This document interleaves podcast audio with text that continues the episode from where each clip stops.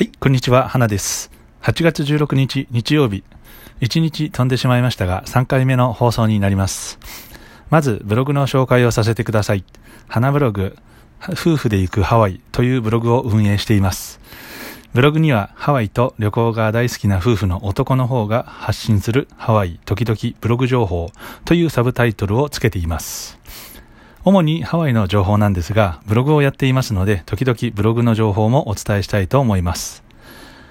僕のブログでは、ハワイで困ったシリーズというシリーズものの記事がありまして、ハワイで困ったことを少しずつ紹介しています。今日は困ったシリーズの中からレンタカーの話をします。ハワイでレンタカーを借りると、特に慣れないうちは困ることないですか？どんなことで困るかっていうと、えまず一つ目、え旅行会社 JTB とか HIS とかで予約しても、えただ、え JTB とか旅行会社はですね、え代理で予約してくれるだけで、え現地に行ったら自分で対応するっていうお話です。えー二つ目は予約したのと違う車が出てくる。えこれが一番多いです。え10分しか話せないので、えーこの2つに絞ろうと思います。1から順に話していきます。まず、えー旅行会社 JTB とか HT HIS などで予約しても、えーただ代理で予約するだけで現地に行ったら全部自分で対応ですよね。えー僕は JTB を5、6回使いました。JTB の細かい話はまた別の機会にしたいと思いますが、えー僕が最初に使ったのが JTB だったので、え JTB の話をします。初めて JTB でハワイのレンタカーを予約した時って、えーレンタカーの窓口で何かしら JTB の人がサポートしてくれるって思ってました。えーワイキキの、えーカラカウア通りとクヒアドクヒオ通りが分かれる手前、えー Google バ Google マップで見ると、スリフティーレンタカーって書いてあるんですけど、同じ場所にダラーレンタカーとスリフティーレンタカーが相乗りしています。JTB でレンタカーを借りると、えダラーレンタカーを案内されて、そこに車を借りに行くわけですね。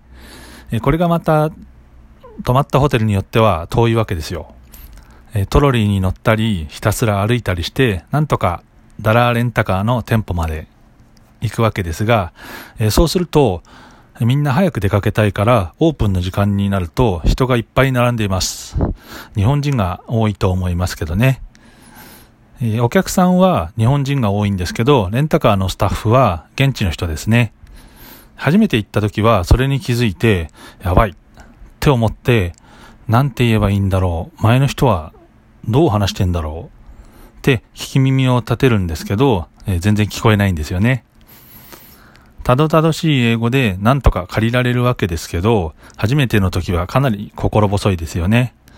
えそれなら JTB で借りる意味はないんじゃないの？って思うわけですよ。ここまでが困った話の一つ目です。えー最近ではインターネットで検索してレンタカーは自分で手配するようになりました。えー次に二つ目の話ですが、予約したのと違う車が出てくるっていう話です。えー基本的にはハワイに旅行するときって、えーあんまりいいホテルに泊まったり、いいものを食べたりすると、お金がいくらあっても足りないので、基本的には僕は安いものを、レンタカーは安いものを選びます。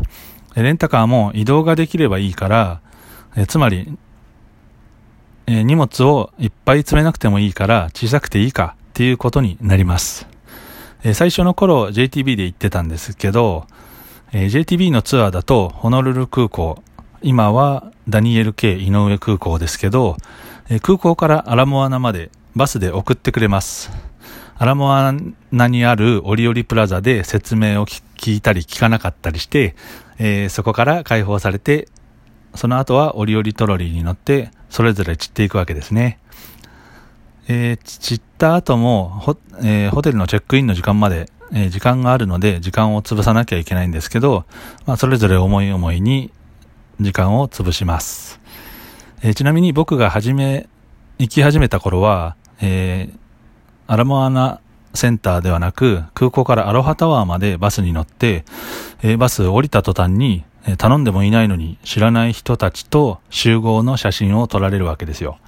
で、知らない人が写った写真なんて欲しくないし、え、知らない、え自分が写ってる写真を知らない人に見られるのも嫌ですよね。あれは、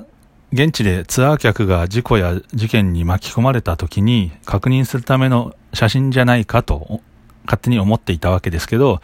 正しいかどうかはわかりません。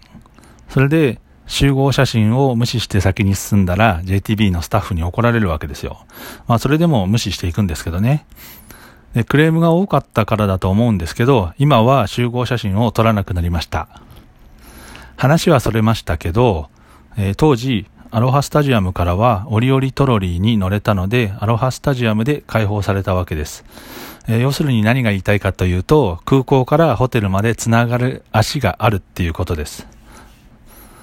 えー、帰りにしても、え、集合場所がいくつかあって、そこまで迎えに来てくれる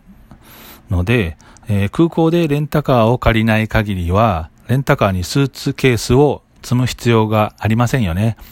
だから、えレンタカーは小さい車でいいかっていうことになるんです。え小さい車を予約していっても、現地に、えー、レンタカー屋さんですね、現地に行くと予約した車がないっていうことは、え、珍しいことではありません。え、追加料金なしで、ワンサイズ大きい車にグレーグレードアップなんて調子のいいことを言われるんですけど、まあ、管理するのが面倒なだけだと思います。で、えー、コンパクトカーを予約したのに、ボンネットがすごく長いリンカーンが出てきたっていう話を、えー、ブログに書いてあります。でも、えー、予約した車と違うっていうことが反対にラッキーなこともあります。